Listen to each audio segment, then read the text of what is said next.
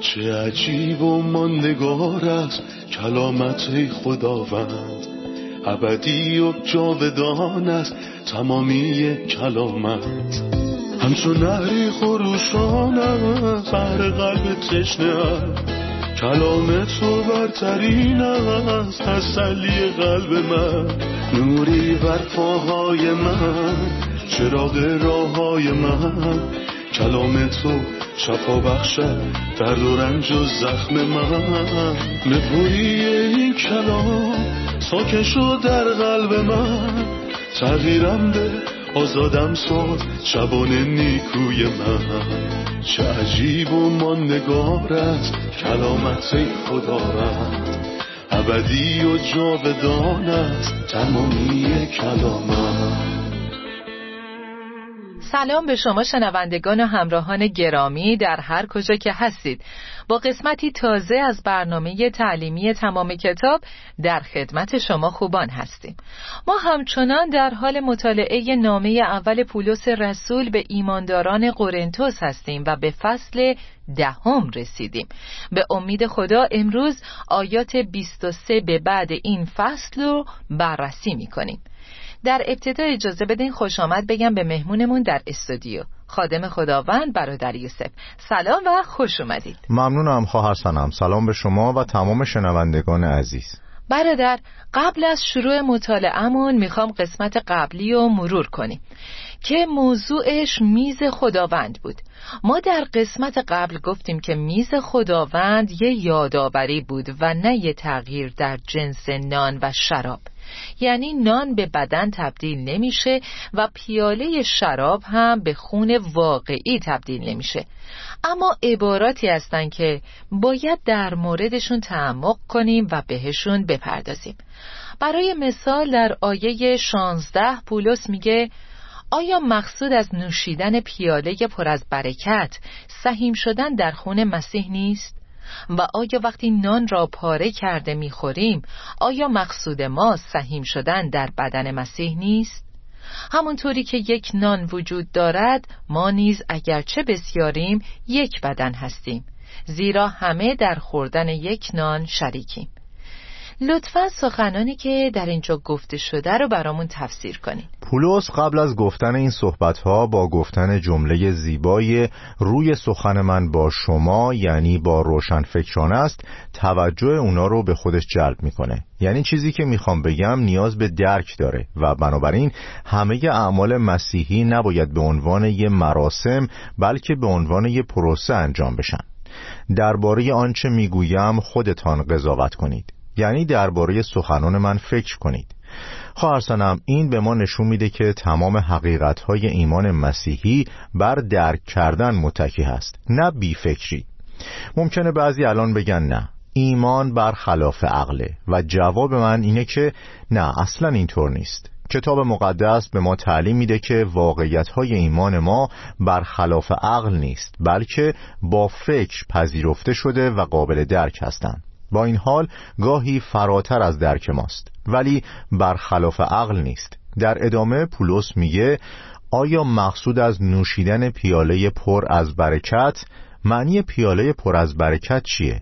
اون میبینه که در پیاله آب انگور هست و به خون مسیح اشاره میکنه و برداشت او از پیاله اینه که وقتی ما اونو مینوشیم از تمامی برکات بهره مند میشیم و خدا رو به خاطر کار مسیح سپاس میگیم.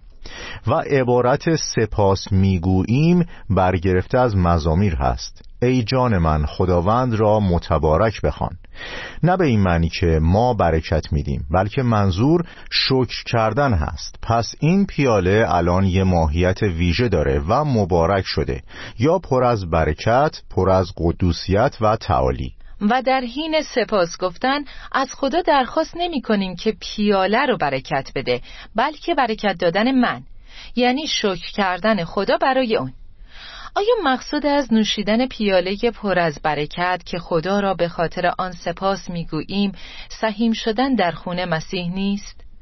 این عبارت دو معنا داره.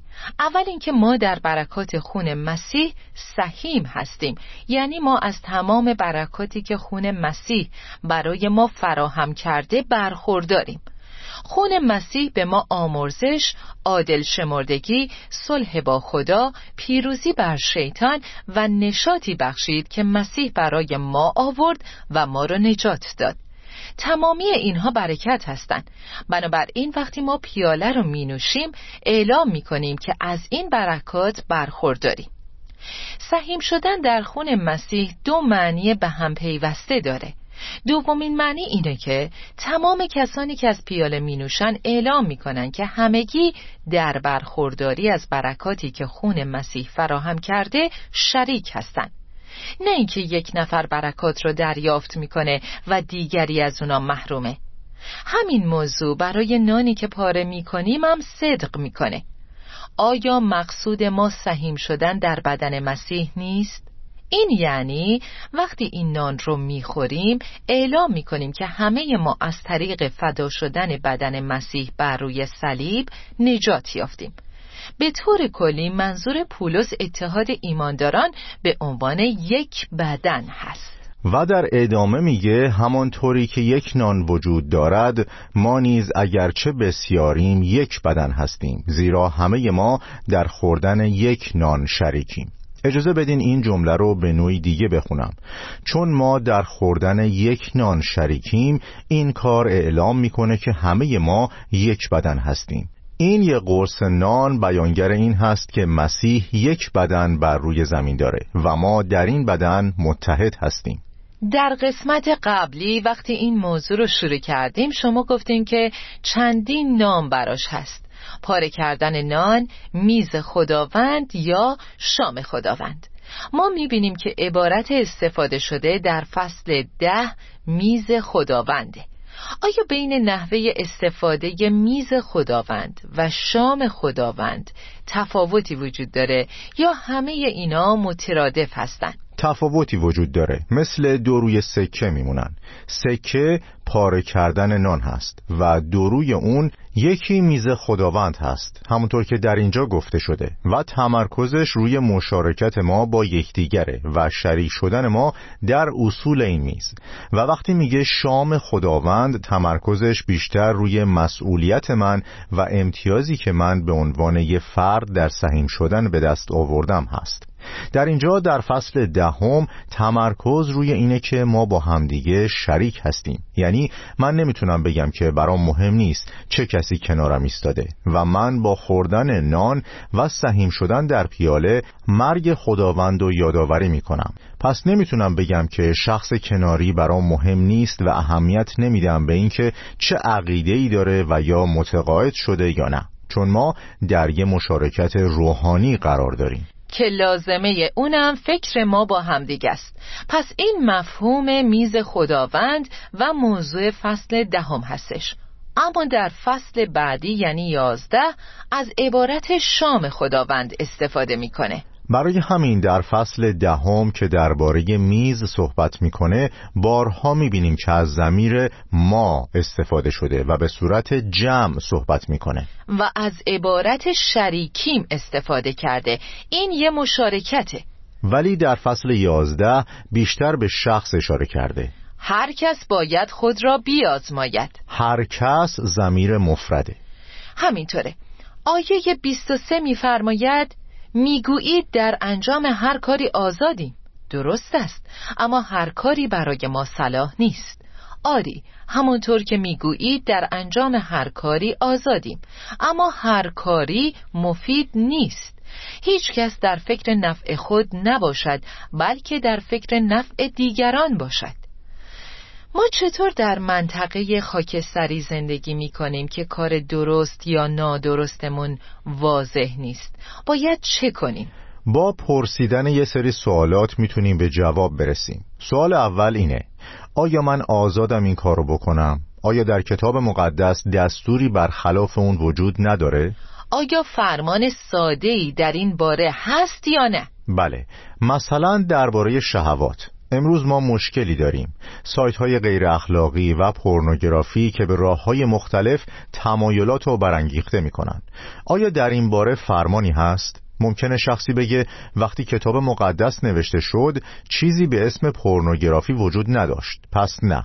اما یک اصل وجود داره: از شهوات جوانی بگریز. بنابراین تمایلات دنیوی یعنی زنا، ناپاکی، هوا و هوس را در خود نابود سازید. پس کتاب مقدس در مورد ناپاکی صحبت کرده. حالا سوال دوم را از خودتون بپرسین: آیا این کار به صلاح و خیریت من هستش یا به من ضرر میرسونه؟ مثلا بعضی میگن هیچ فرمانی در مورد سیگار کشیدن وجود نداره. درسته، اما آیا این کار برای من مفیده؟ آیا کسی هست بگه وقتی سیگار میکشم این کار به سلامتم کمک میکنه؟ خدا رو شکر الان روی هر بسته سیگار نوشته شده سیگار کشیدن برای سلامتی شما مضر است، اما کتاب مقدس به طور مشخص در موردش صحبت نکرده و بعضیا اینو یه فرمان در نظر نمیگیرن. بله. سوم، آیا این کار زندگی روحانی منو بنا میکنه؟ مثلا تصور کنید که من یه فیلم کمدی یا یه طنز تماشا کردم. آیا بعد از تموم شدنش میگم خداوندا شکرت، این کار بی نهایت باعث دلگرم شدن من شد؟ آیا این کار باعث میشه که من صبح روز بعد با اشتیاق بلند شم و کتاب مقدس بخونم؟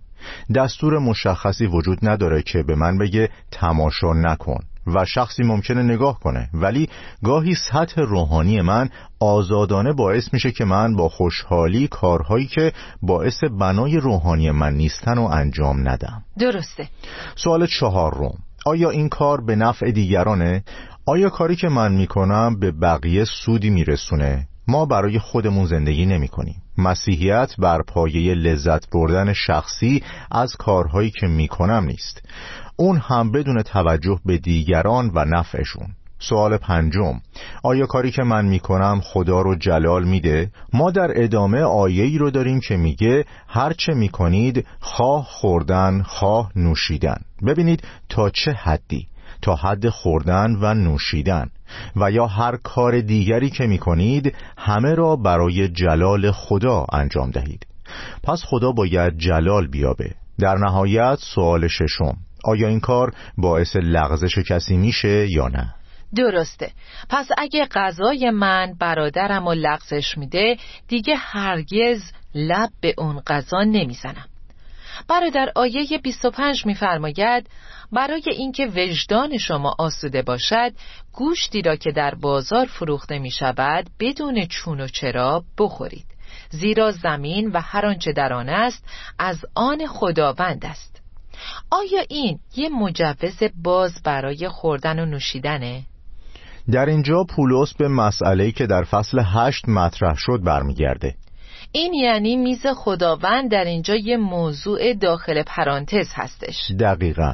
اگه به یاد داشته باشید من گفتم که این سه فصل به هم مرتبط هستند و یک عنوان دارن: آزادی مسیحی و محدودیت‌های آن، یا آزادی مسیحی و مسئولیت‌های آن، چون میگه گوشتی را که در بازار فروخته میشود، یعنی هر گوشتی که میخرین برای اینکه وجدانتون آسوده باشه بدون چون و چرا بخورید. این گوشته، عوض نشده، حتی اگه در مقابل بتی قرار گرفته تغییر نکرده. این کار بافت گوشت رو عوض نکرده، ناپاک نشده.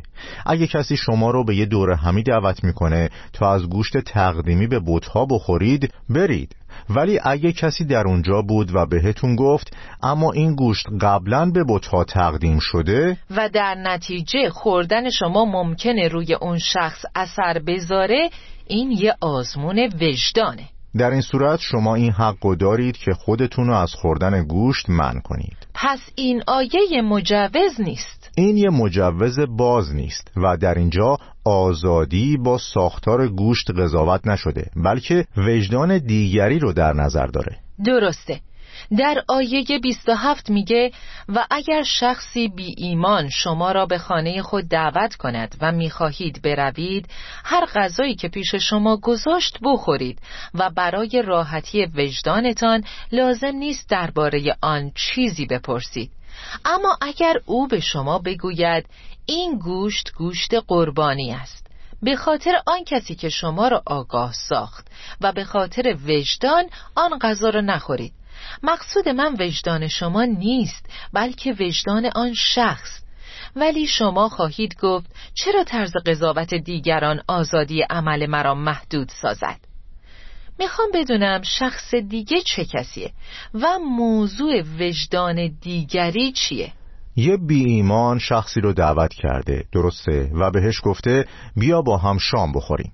بعد موقعی که در مهمانی بود، میزبان به شخص ایماندار میگه مراقب باش، این گوشت تقدیمی به بت هاست. و میزبان که بی ایمانه باور داره که گوشت تقدیم شده به بت ها تغییر خاصی کرده. بسیار خوب، در چنین شرایطی اگه ایماندار این گوشت رو بخوره، وجدان شخص بی ایمان رو نسبت به اصول اشتباهش بیشتر از قبل متقاعد میکنه. پس ایماندار نباید اون خوراک رو بخوره. بنابراین در اینجا منظور از وجدان، وجدان اون شخصه. پولس فرض رو بر این میگیره که ایماندار به اون شخص میگه چرا طرز قضاوت دیگران آزادی عمل مرا محدود سازد؟ چرا آزادی من قضاوت بشه؟ برای همین به این شخص ایماندار میگه مراقب باش، هرچه میکنید، خواه خوردن، خواه نوشیدن و یا هر کار دیگری که میکنید، همه را برای جلال خدا انجام دهید. پس در اینجا پولس میخواد بهشون بگه شما طبق وجدان دیگران قضاوت نمیشین، ولی برادر ایماندار من، قانونی که شما را نگه می‌داره این هستش که شما باید در خوردن و نوشیدن خدا رو جلال بدید و باعث لغزش یا ناراحتی کسی نشید. بنابراین میخواد دوباره به موضوع آزادی برگرده، با این هدف که من میتونم از آزادی خودم دست بکشم تا دیگران لغزش نخورن. این تمام موضوعه. بعد با سخن زیبایی صحبتشو تمام میکنه. هیچ کس را نرنجانید، حتی ایمانداران.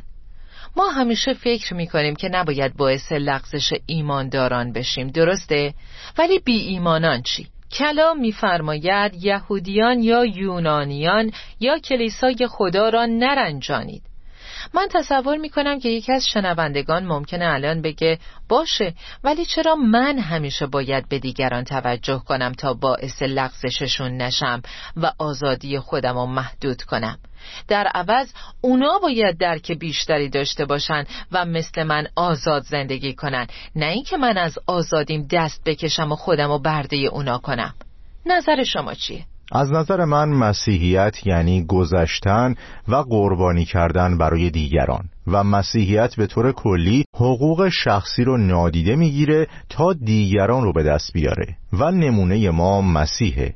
مسیح، خداوندی که تمامی جلال از آن اوست، از همه چیز دست کشید، حتی از ساده ترین حقوق خودش، تا ما رو به دست بیاره و عمل نجات رو تکمیل کنه. و ما مسیح رو دنبال می‌کنیم و پیرو قدم‌های او هستیم.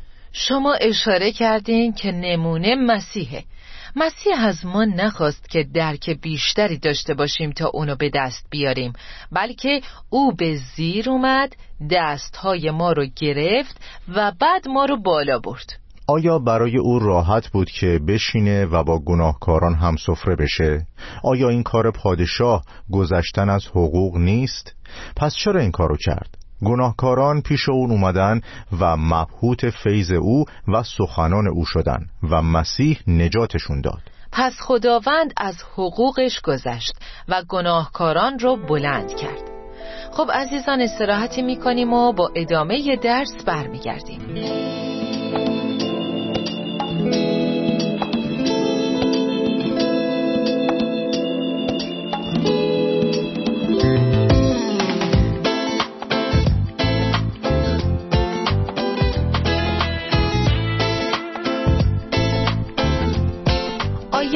سی می‌فرماید اگر من خوراک خود را با شکرگزاری می‌خورم، دیگر چرا باید برای آنچه شکرگزاری کرده‌ام مورد انتقاد قرار بگیرم؟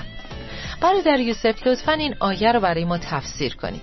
اصلی که ما در موردش صحبت کردیم این بود که هر چند آزادیم تا کارهایی که نادرست نیستن رو انجام بدیم، با این حال باید وجدان دیگران رو در نظر داشته باشیم. اگه برادر ضعیفی هست و درک ضعیفی داره و وجدانش ضعیفه، من باید بهش فکر کنم و باعث رنجشش نشم.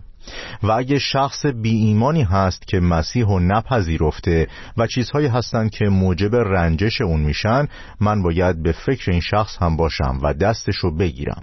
در این آیه شخص قبل از خوردن گوشت شکرگزاری کرده. درسته؟ درسته. برای همین میپرسه دیگر چرا باید برای آنچه شکرگزاری کردم مورد انتقاد قرار بگیرم؟ در اینجا باید بگیم که این شخص برای شکرگزاری کردن متهم نیست و کار اشتباهی هم نکرده، ولی اگه گوشتو بخوره موجب رنجش شده، چون وجدان برادرتو در نظر نگرفتی، با اینکه بهت گفت که این گوشت به چی تقدیم شده بود، به یک بت. بله، ما باید یاد بگیریم که هر چیزی که از نظر ما خوبه به نفع دیگران نیست. بعد پولس رسول در آیه سی و یک یک اصل رفتاری رو بیان میکنه. هرچه میکنید، خواه خوردن، خواه نوشیدن و یا هر کار دیگری که میکنید، همه را برای جلال خدا انجام دهید. یهودیان یا یونانیان یا کلیسای خدا را نرنجانید. همان کاری را بکنید که من میکنم. من سعی میکنم تمام مردم را در هر امری خوشنود سازم و در فکر خود نیستم، بلکه در فکر منفعت عموم هستم تا ایشان نجات یابند. در اینجا پولس رسول چه اصلی رو بنا میکنه؟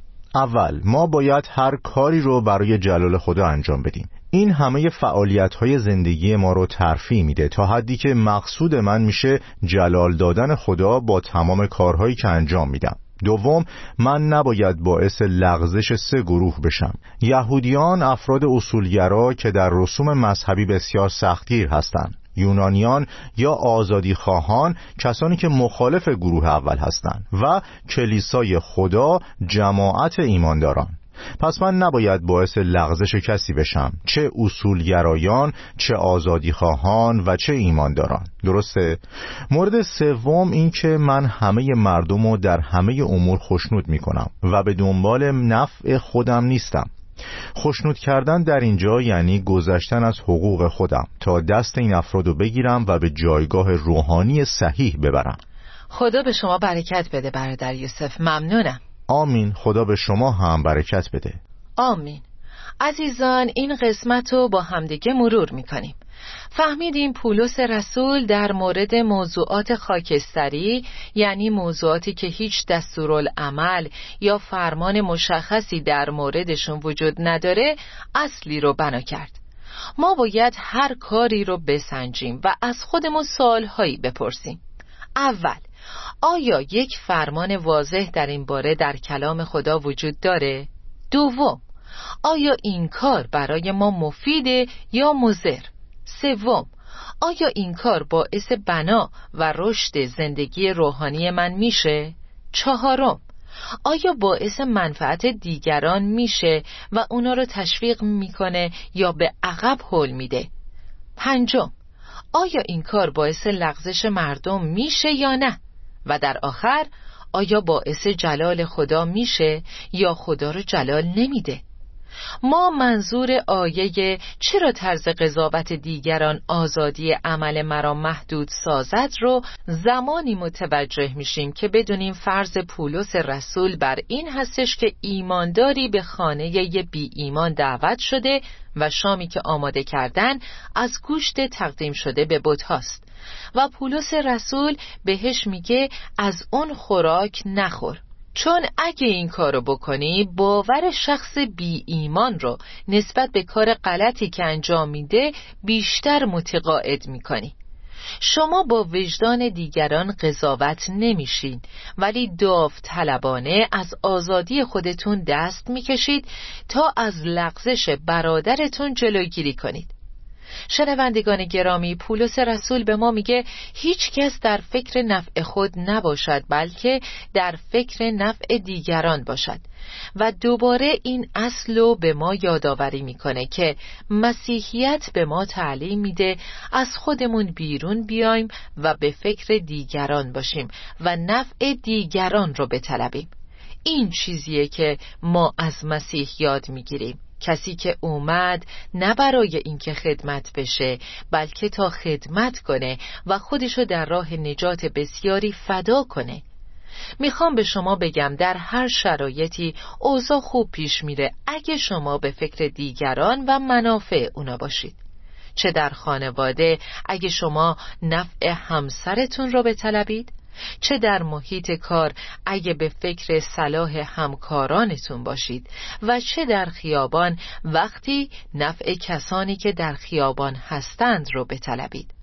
در هر شرایطی وقتی شما از خودخواهی آزاد هستید و نفع دیگران رو میطلبید، در اون لحظه شما مطابق فکر خدا زندگی میکنید. پس هیچ کس در فکر نفع خود نباشد، بلکه در فکر نفع دیگران باشد. تا شروع درسی تازه و یادگیری اصول درست پرستش و شام خداوند، خدا با شما. چه عجیب و ماندگار است کلامت خداوند، ابدی و جاودان است تمامی کلامت. همچون نهری خروشان است بر قلب تشنه است، کلام تو برترین است تسلی قلب من. نوری بر پاهای من، چراغ راههای من. کلام تو شفا بخشد درد و رنج و زخم من. نپوری این کلام ساکن شد در قلب من. تغییرم به آزادم ساد شبان نیکوی من. چه عجیب و ماندگار است کلامت خدا رد، ابدی و جاودان است تمامی کلامت.